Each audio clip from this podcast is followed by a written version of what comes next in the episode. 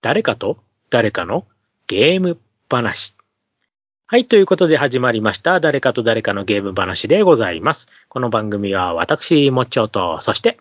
はい。皆様こんばんみ。私、カステルでお送りいたします。。はい。ということで、カステルさん、今日もよろしくお願いしますはい。お願いいたします。さあ、それではですね、えっ、ー、と、今度は後半回ということになりますので、はい、えっ、ー、と、カステルさんの方の紹介になるんですが、はい。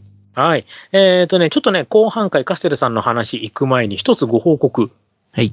はい。実はですね、前回、えっ、ー、と、カステルさんの方で紹介しましたゾンビゲー。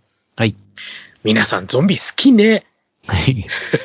実はですね、あの、はい、配信して、久々に、はい、あのアクセス数が、はい。速攻で300超えましたよ。はあ。すごいですね。はい。何があったんでしょうね。何があったんでしょうね。私、思わず、あの、ちょっとツイートし、確かね、したような気がするんですけど、はい。なんか、急になんか、こう、順位上がった時あったじゃないですか。はい。私、これなんか、確かスクショかなんかして、それも合わせてこう載せたんですけど、これ実は、その、カッセルさんの回の、ゾンビゲーの話のやつなんですよ、これ。はい。これすごくないですか、これ。何、何をきっかけにって感じですよね。 何があったんだろうという感じなんですけど、はい、ね、ちょっとまあ、あの、今回ちょっと、あの、本編入る前にちょっとこのね、ご紹介を。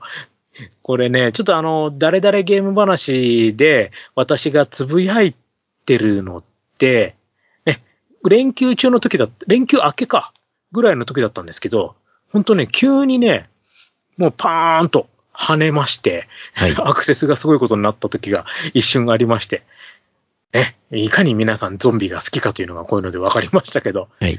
はい。さあ、まあそんなこんながありまして、ね、ちょっとまあ、あれかな、珍しくカステルさんがコンピューターゲームだったからっていうのもあったんですか ね。ちょっとね、こう、なかなか珍しいことがあったので、ちょっとね、はい、そんな話もしましたけど。さあ、えっ、ー、と、それでは、カセルさん、今回ははい。えー、今回はですね、えっ、ー、と、いわゆる反射神経ゲームというものをですね、ちょっと2つ取り上げてみたいなと思っております。反射神経ゲームはい。えっ、ー、と、デジタルアナログアナログですね。アナログボードゲームなんですけれども、はい。ボードゲームの中でもですね、あの、比較的、あの、ちっちゃな子供も楽しめる、ルールが明確で、なおかつ、えー、みんなでワイワイしながら楽しめるというものをですね、ちょっと、えー、お店で見つけましたので、そちらをちょっと話してみようかなと思っております。あ、ちょ、ちょっと、ちょっと、本編言う前に。はい。当てて、当てていいですか当てていいですよ。何かなはい。うーんとね、エアホッケー。ではないです。 あ、違った。 はい。えっとね、えっと、今回のですね、反射神経ゲームというのはですね、えっと、多人数でできるゲームなんですけれども。あ、多人数はい。多人数はい。あ、バトルドームではないで すね。違った。はい。あはい、進めてください。どうぞどうぞ。はい。えっと、まあ、今回、えー、反射神経ゲームというちょっと言い方をしたんですけれども。はい。えー、っとですね、まあ、場にいくつもカードなり、えー、グッズが置いてありまして、うん。で、えー、それに、えー、該当するようなゴールの、え絵なりを探しますと。ほう。はい。で、えっ、と、その商品、えっ、と、ゴールの正体、あの、アイテムなり、えカードを見ながらですね、うん、それに該当するカードを探して、早物勝ちで、え取ると。いうような感じですね。、はいはいはいはい。で、商品名は、はいはい、商品名がですね、えー、今回おし、えー、お知らせするゲームがですね、えっ、ー、と、2種類ちょっとありまして、はい。 1つはですね、え迷子の子猫というゲームになります。迷子の子猫はい。ほう、はい 、ちょっとわかんないですね、これは。はい、こちらはですね、えっ、と、対象年齢6歳以上で、プレイ人数が2人から6人というものになっております。はいはい。はい。えっ、とですね、まあ多分簡単に説明するとですね、イメージつかみやすいかと思っております。まず、猫のカードというのが全部で54枚ありまして、はい。はい、えっ、ー、と、いろんなか、あの、表情をして、いろんな柄で、えー、うん、いろんな、えー、模様のついた猫うんうん、うん。が54種類ですね、うん猫の顔がありますと。うん。で、えーその猫のですね、どの猫を、えー取るかというのをですね、選ぶのが、えーサイコロ4個、 4個。えーの4個なんですけれども、はい。えー猫のまず、えー色ですね。色を、えーかたえー決めるためのサイコロが1個。うん。と、猫の、えー模様を決めるサイコロが1個。うん。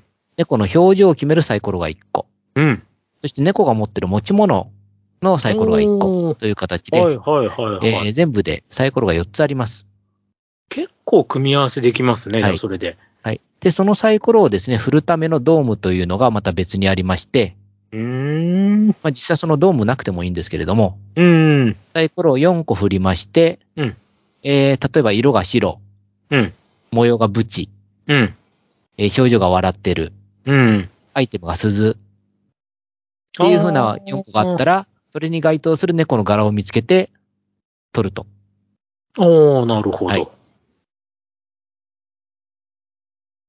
いうようなゲームになります。カードは54枚って言いまカしーたドよね。 54枚です。はい。でも、サイコロ4個ですよね。はい。それ、組み合わせ的に54枚のとまた違う組み合わせとか出てこないんですかね。一応、多分そこはですね、あのー、6面体のサイコロではあるんですけれども、うん。 6つ表情が違うっていうのは多分、あのー、変わってるかと思うんですね。あー、なるほど。はい必ず、はい。 6面体だからって、必ずしも6面全部が違うにはなってないのか。そうですね。多分、あの、模様と表情と道具は6種類ずつあると思うんですけれども、うーん。あの、猫の色ですね。うーん。色は多分6色はないと思うんですね。うーん。まあ、その辺でこう、はちゃんと54に収まはるい。ような、収まるように、はい。あなってるんです作っねて。るかと思います。うんうんうん。はい。。で一応、早い者勝ちで取るような形になるので、うんうん。一個だけですね、どの、あの、サイコロにも該当しない迷子の子猫カードっていうのが入ってまして、ああ、はい。慌ててそれを取ると一回休みみたいなですね。ああ、なるほど。はい。じゃあ、それを、じゃあカードがなくなるまでやり続けて、多く取れた人が勝ちみたいな感そうですね。じ。で、カード取るときっていうのは、はい。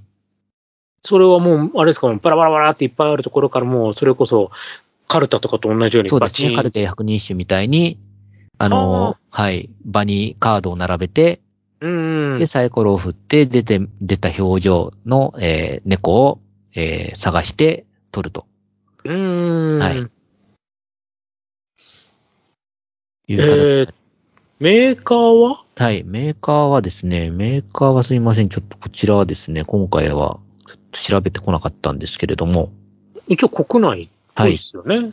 はい。いや、迷子の子猫で検索すると違うのがいっぱい出てきちゃって。 はい。なんかね、歌とか、なんかはいいろいろね、そうですね。別のが出てきちゃってね、出てこないんですよ、はいこれがまた。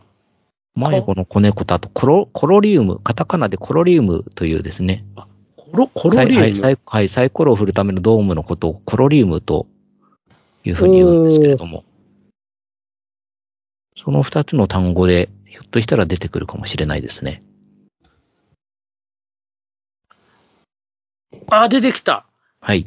お、エンスカイじゃないですか。あ、演出会でしたか。ですね、エンスカイで出てきましたよ。はい。ああ、本当だ。コロリウムを惜しいサイコロと同じ猫をいち早く見つけるスピード系パーティーゲームって出てきましたよ。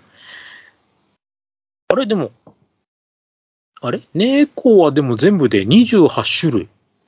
じゃあ、じゃあカード自体は54枚とは書いてあるんですね。あれいや、猫の種類はまたダブってたりもするのダかブもっしれなていたりするんですかねはい。これね。ほうほうほうほう。なるほど。はい。これでもあれですかねこのコロリウムっていうのが、はい。なんか、またキーになってくるんですかこれなんかわざわざこんなコロリウムっていうはい。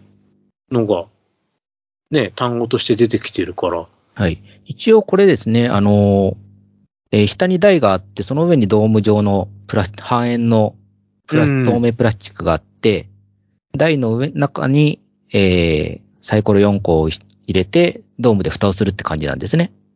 うーん。はい。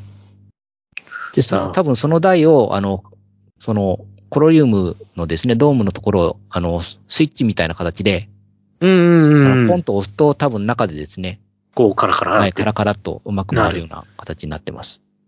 サイコロなくさないようにってことですそうね。。ですすね。ちっちゃな子なるほ供どがサイコロを振ってもなくさないようにっていう、あの、工夫がされてると思います。なるほど。 はい。ほう。いろいろ考えるなぁはい。で、で、ここうれいったが、ですね、あの、うん。さ、ものを探して、あの、早物勝ちで取る反射神経ゲームというのは、あの、お手つきうん。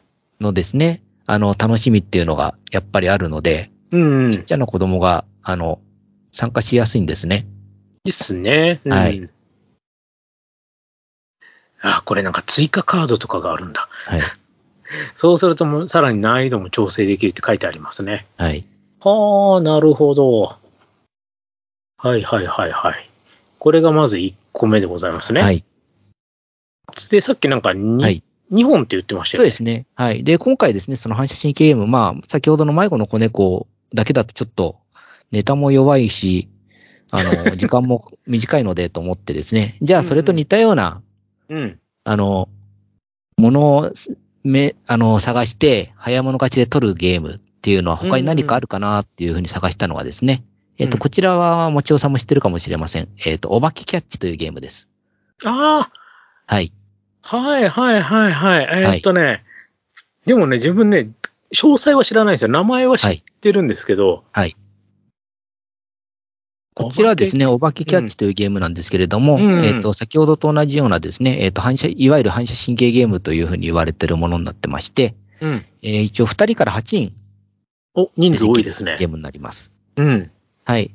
で、先ほどの、えー迷子の子猫はですね、該当するものを、えー目ざ、見つけて取るっていうやつだったんですけれども、そうですこちねらのお化けキャッチはちょっと違うんですね。うん。えー実は取るアイテムが、えー全部で5つあります。ほう。はい。白いお化けと、灰色のネズミ、ほう。赤い椅子、ほう。緑のボトル、うん。青い本、あ、全部色と内容が違うん色ですね。と、はい、アイテムがそれぞれ違うんですね。うーん。で、それプラス、えっ、と、カードがありまして、うん。そのカードには、えーそれぞれのアイテムがイラストとして書かれてます。ほはい。う。はいはい。はい。ただ、こちらはですね、えっ、と、面白い部分がありまして、はい。カードに書かれてる、あの、ネタっていうのが実は2種類あります。 2種類。一つは、先ほどと同じように、えー、カードを引き引きましたよと。うん。で、例えば緑の瓶が書いてありますよ。はいはい。と言ったら緑の瓶を取ります。おー、なるほどね。うん、まあまあ。はいもあるんですけれども、実はですね、それとまた別のカードがありまして、はい。えっ、と、全く条件に合わないカードが書いてあったりもするんですね。あ、引っ掛けそれ。はい。例えば、うんえー赤いお化けああ、組み合わせ違いますね。とかですね、うん。えー白い椅子とかですね。おー。はい。色と内容がこう、はい組み合わせが違うんですね。はい。うーん。そういうものがですね、書いてあったりするものもあるんですね。で、はい例えば、あの、そのいった色が違う場合はですね、一つのアイテムだけじゃなくて、二つのアイテムが書いてあったりします。ああ、はいはいはいはい。で、例えば、青い椅うん子と灰色のお化けうん。って書いてあった場合、青でもなくて、椅子でもなくて、うん。灰色でもなくて、うん。お化けでもないもの。っていうああこ、とで、緑のボトルが正解になるんですね。うわ、難しい、それ。はい。判断するの大変そう、それ。はい。なので、ああーうんのー非常にですね、難しいんですよ、実は。そうなんだ、あれ。なんか絵は柄い結構可愛い感じでしたよね。はい。へえ。書いてあっったら、それを取りますよと。書いてなかったら、そこに書いてない色のものを探すってイメージですね。どっちかっていでうと。すよね。はい。いやー、そうなんだ、これ。そんな難しいんだ、これ。そうなんですよ。あの、書いてないものだけを探すっていうんであれば、まだまだわかるんですけれども、うん。書いてあるものもあったりするので、どっちも出てくるっていうのが難しいですよどっちもね。出てくるっていうのがですね、このお化けキャッチの、えー面白いところであり難しいところになります。うんうんうん。はい。だから、そのカードを取って、はい。何が正解かっていうのを考えないといけないんですよね。そうなんですよ。いやー、で、それを分かって取るっていう話ですもんね。はい。だから、必ずしもただ、早いだけではい。行っちゃうと、そのカードの正解が本当にそれだったかっていうのが必ずしも合わないっていう話ですよね。そうです。はい。おー、あれそんなゲームだったんだ、これ。はい。そう、あのね、売ってんのは見たことあるし、はい。パッケもね、結構ね、こう、お化けのなんか、け結構そんな怖い感じのお化けじゃなくて、そうでれすこそなねん。かあの、しなんだっけあれ、しなんかシーツかぶってるようなね、はいなんかね、そういう感じの絵で、ね、まあ本当に子供向けの簡単な感じなのかななんていうふうには思ってたんですけど、はい。結構むずいですね。そうですね。へえ、そうなんだ、これ。頭使うなぁはい で、実際こちらはですね、お化けキャッチなんですけれども、うん。あのーまあ、先ほどの言ったようにですね、5つの、えー、コマとそれぞれのカードっていう形なので、うん、うん。えっと、、汎用性があるんですね。おー、はい。なのはでい、えっと、お化けキャッチのシリーズとしては、お化けキャッチの2とかも出てます。あ、続編があるんだ、これ。そうなんです よ。へへへへ そっか、そっか。じゃあ、つえ、2? はい。 2って検索かけたら出てくるのかなちょっと調べてみる。あ、本当だ、出てきた。はい。お化けキャッチ2。あ、ちょっと箱の絵が違いますね、若干。はい。ええじゃあこれは本当に1とかと組み合わせてできるんですね、これね。そうです。はあ。え、これね、海外製もともと海外製ですね。あのー、日本ではメビウスゲームさんが輸入をして、輸入販売の元になってます。うーん。あ、なんかでも、これ人気シリーズなんですね。はい。いっぱい出てきましたよ。なんか、お化けキャッチミニとか。はい。え、3もあるんだ。 3も出てるようですね。ああ、じゃあ、本当に、これはもう、やったことある人に言わせれば、ああ、あれねっていう感じのはい。ゲームなんですね。はい。まあなんかすごい、なんか YouTube とかもいっぱい出てきましたよ。はい。うん結構定番ゲームなんですね、これね。そうですね。あのー、今ですね、話をした私の言い方だと、あのー、言葉なので、うん若干ですね、あの、理解するのが難しい部分はあるんですけれども、うん。まあ、解説動画がですね、皆さん作っていらっしゃってですね、そちらを見るとすごくわかりやすいと思うんですね。うん。ね。ちゃんと、検索かけると、お化けキャッチ、お化けキャッチ2、そしてお化けキャッチ面白いっていう風につ出てくるから、はい結構好きな人は好きなんですね、これね。そうですね。で、検索キーワードにお化けキャッチ、ドンキホーテって出てくるのが笑っちゃうんですけど、 ああ、これドンキでよく売ってんだ、とか思いながら。 いいっすね、これね。 はい。じゃあで、こちらはこちらでですね、あのー今度は取るターゲットが5つなので、うん。お手つきもしやすいんですよ。ああ、そうか、ある程度山かけて、はい。いけちゃうっていうところですね。そうですね。あのうーん。色が同じ、色と商品、形が同じものは取るんですけど、うん。色違いのものは取っちゃいけないっていうので、うん。なかなかですね、例えば青の本が正解なんですけど、うん。カードを引いたときに、えー赤い本と白いネズミが売ってたりすると、ああ、もはういそしたらまた。はい。赤い本、赤はダメで、本もダメで、白もダメで、ネズミもダメなんで、緑の瓶になるんですけど、うん。はい。カードに書いてないものを取るっていうのはやっぱり難しくてですね。うん。ついついカードに、あの、書いてああるるものですよね。はい。うん。ものを取りに行きたがってしまうと。うん。いやー、これ、1プレイがはい。 30分ぐらいって書いてあるそうです。ね。一応カードが全部で50枚じゃない、60枚あるので、うーん。 60枚使い切るか、もしくは、例えば、何ポイント、あの、ポイント制にして、うん。はい。誰かが何ポイント取ったら、勝ちとかっていう、ようなルールにするか。そうですね。はい。まあ、ねえ、あのーこっちのはちょっと年齢高めにはなってますね。そうですね。。対象年齢はこちらは8歳ですね。8歳以上。う先ほどの、えっ、と、迷子の子猫は6歳以上だったんですけれども。ちょっと、やっぱこう、少し考えるのがはい。難しいっていう扱いなんですかね。はい。うん。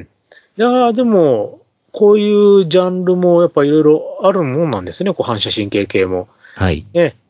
で、まあ、ね、日本の昔からね、百人種とかなんかね、そういう、はい。ね、あの、カルタとかそういう印象ばっかりですけど、やっぱ海外はね、こう、ちょっと、また一味違う、ねそうですね。味付けのは感い。じにはなってるっていうところですよね。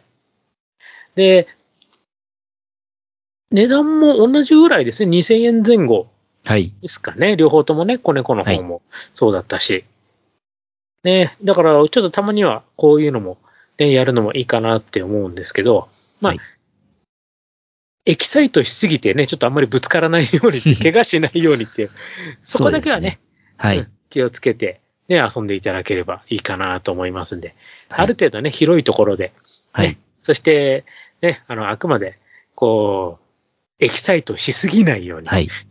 そこだけ、本当そうに気でをつすけて。ね。はい。で、先ほど最初に話したですね、迷子の子猫はどちらかというとですね、親子でやった場合は、まあ、お父さんは少し、お父さんお母さんは少し手加減しながらですね、うん子供。と、えー対戦することになるかと思うんですけれども、はい。えっ、と、後半のお化けキャッチはですね、こちら多分、あの、手を抜かないで本気でやっても勝てるか勝てないかっていうくらいになるかと思うんですね。うん。そうですね。まあ、はい。何しろね、その、取るのは5つの中から取るっていう部分は、いね、はい。一緒、あの、なんていうの、毎回同じだから、はい。だから、そこはもう、下手したら子供はもう最後、博打みたいな感じで、とりあえずもう、出た瞬間にとりあえず取っちゃうみたいな感じもね、うん、やりますもんね。はい。いやーでも、今回は、ね、反射神経系ということで、はい。 2本ですね。迷子の子猫、そしてお化けキャッチ。はい。ということで。はい。ちなみに、カステルさんはどうですかこういうのは得意苦手えーっとでカすルね、タとかも昔含はめてこのお化けキャッチみたいなやつは得意だったんですけれど、うん。今は多分、かなり劣ってるので、おーなかなか難しいかと思いますね。まあちなみに、やったことは、やったことはあります。あ両方とも子猫の方もえっと、子猫の方はないです。ああ、お化けキャッチはあるんだ。はい。おーなるほど。自分はね、両方とも今回話聞いて、やったことをね、りょ正直両方ともないので、はい。あ、こういうのもあるんだなっていう感じでちょっと聞きましたけど。ね。まあでもね、2、3って出てるぐらいだし、ね。こう、意外と自分やったことあるよなんていう人も、結構お化けキャッチの方がいいらっしゃるのかもしれないですね。そうですね。うん。多えー分、お化けキャッチはいろんなボードゲームカフェとかにも置いてあると思われますので、ああ、そっかそっかそっか、いい。ね、今だったら、はい。そうですよね。ボードゲームカフェとかね。なんか、あれどこだっけなんか、ボードゲーム楽しめるなんかホテルとかもなんかね、はい。なんか最近ネットでチラッと見ましたけど。そうですね。大阪の方にできたみたいですね。ですよね。はい。で、なんか、ボードゲームだけでなんか100種類近くあるんでしょはいはい。考えてみるとすごいですよね。もう、そんなに今ボードゲームってあるんだっていう。そうですね。ね、国内、海外合わせて、ね、はい100本以上の、ね、あれがあるっていうところで。やっぱね、こう、い、家とかだとなかなかね、こうできなかったりとかするのも、やっぱそういうね、ボードゲームカフェだったり、ホテルだったり、そういう専用の場所でね、みんなで一緒にワイワイ、ね、楽しむっていうのもね、また、いろんなゲームをね、楽しむきっかけの一つにもなるしね、いいですよね、そういうのもね。そうですね。はい。なのでね、今回は反射神経系の2本ということで、はい。もし、まあ、興味がありましたら、ちょっとお店で、まずは売ってるところを見て、ね、ちょっとパッケージの裏とかにもなんか多分説明とかも書いてあると思いますし、ね。これあれですかね、お化けキャッチャー日本版とかなんかそういう感じになるのかな、やっぱり。そうですね。まあ実際はメビウスゲームさんが輸入販売をしてますので、と日本語版の取説も入ってますので、うんうんうん。。問題はないいと思いまじす。ゃあは大丈い夫で。すかね、そしたらね。はい。はい。いや、ほら、たまになんかあの、ね、説明はね、ついてないみたい なものとかもあったりすると困っちゃうんで、あれですけど、海外ものはね。まあ、バケキャッチャーそれはないか、大丈夫か。ね。はい。ということで、今回はこの2本でございました。はい。さあ、ね、えーっと、それではですね、えーっと、ちなみにちらっと。はい。アマゾンの方でレビューとかすごいですね。お化けキャッチちょっとちらっと見ましたけど、はい。 900件超えてますよ。そうですね。うん。もう、しかも評価4.5。はい。なかなかでございますね。はい。はい。これが、えっ、と、迷子の子猫の方が、ちょっとやっぱこっちは少なめですね。レビューが33件。はい。迷子の子猫は確か去年出たくらいなので、あ、まだまだそんなに、はい。あれなんですね。最近出たやつなんですね。はい。なので、まあちょっとね、レビュー数とかは少ないですけど。うん、やっぱこの迷子の子猫の方が、絵は可愛いですね。はい。うん。だからやっぱ対象年齢低めっていうのもそうだし、うん。ちょっとこう、なんていうのかな、こう、可愛い系の、ね、パッケも、こうなんはいかオレンジと黄色で、ね、はいちょっと可愛い感じを出してますね、これね。はい。なので、まあこれもね、エンスカイのホームページ見ていただければ、ね、あのーさっきのコロリウム、やっぱコロリウム叩くって書いてありますね、ポーンと。はい。それも書いてあるのもわかるかと思いますし、よかったら、ね、こっちもチェックしていただければと思います。はい。以上な感じでございますかね。はい。はい。ということで、えっ、と、最後になんか言い残したことは大丈夫ですかね。あ、はい。大丈夫です。大丈夫ですね。はい。さあ、それではですね、えーっと、ここでですね、ちょっと、次回の配信の予告じゃなくて、はい。ちょっと皆さんにお願いを一つ、ちょっとしてみようかなと思っているんですが、実はですね、えーっと、以前なんですけど、ワンダーエッグの話題をっていうのを、こう、コメントでいただいたじゃないですか。あ、はい。で、次回なんですけど、はいワンダーエッグ話しようかなと思ってるんですよ。あ、なるほど。はい。でね、私も、ねカッセルさんも結構ワンダーエッグ、はい。ね、あの、行って、ね、結構遊んだっていうのがありまして、ね、その思い出話いろいろ話せるかなと思うんですけど、今回は先に、ちょっと、ワンダーエッグ話の、ね、このアトラクションの話してくれるとか、あと、こういう思い出があったよとか、そういうなんかもし、ありましたら、こう、事前テーマじゃないですけど、はいちょっとなんかこう、コメントとして最初にいただいて、それを紹介しつつワンダーエッグ話してみようかなっていうふうに思ってるんですが、カッセルさんいかがでしょうかあ、わかりました。はい。はいそう。あのー毎回毎回、こう、お互い、こう、話持ち寄ってっていう感じでやってますけど、ちはょっいと。今回、ちょっと変化球はい。ということで、ちょうど7月の配信分、あまあ、ちょうど夏休みにね、向けて、夏に向けて、ね、こう、アトラクション話とかそういうのもなんか思い出話じゃないけど、なんかちょっといいかな、なんていうふうに思っておりまして、はい。はい。で、えっ、と、これ、今回の配信が、これ6月のはい。順調にいけば、多分20日に配信できると思うんですよ。はい。で、6、6が最初で20日で、一応6月いっぱいくらい。まあ、もしくは7月の頭、いや、し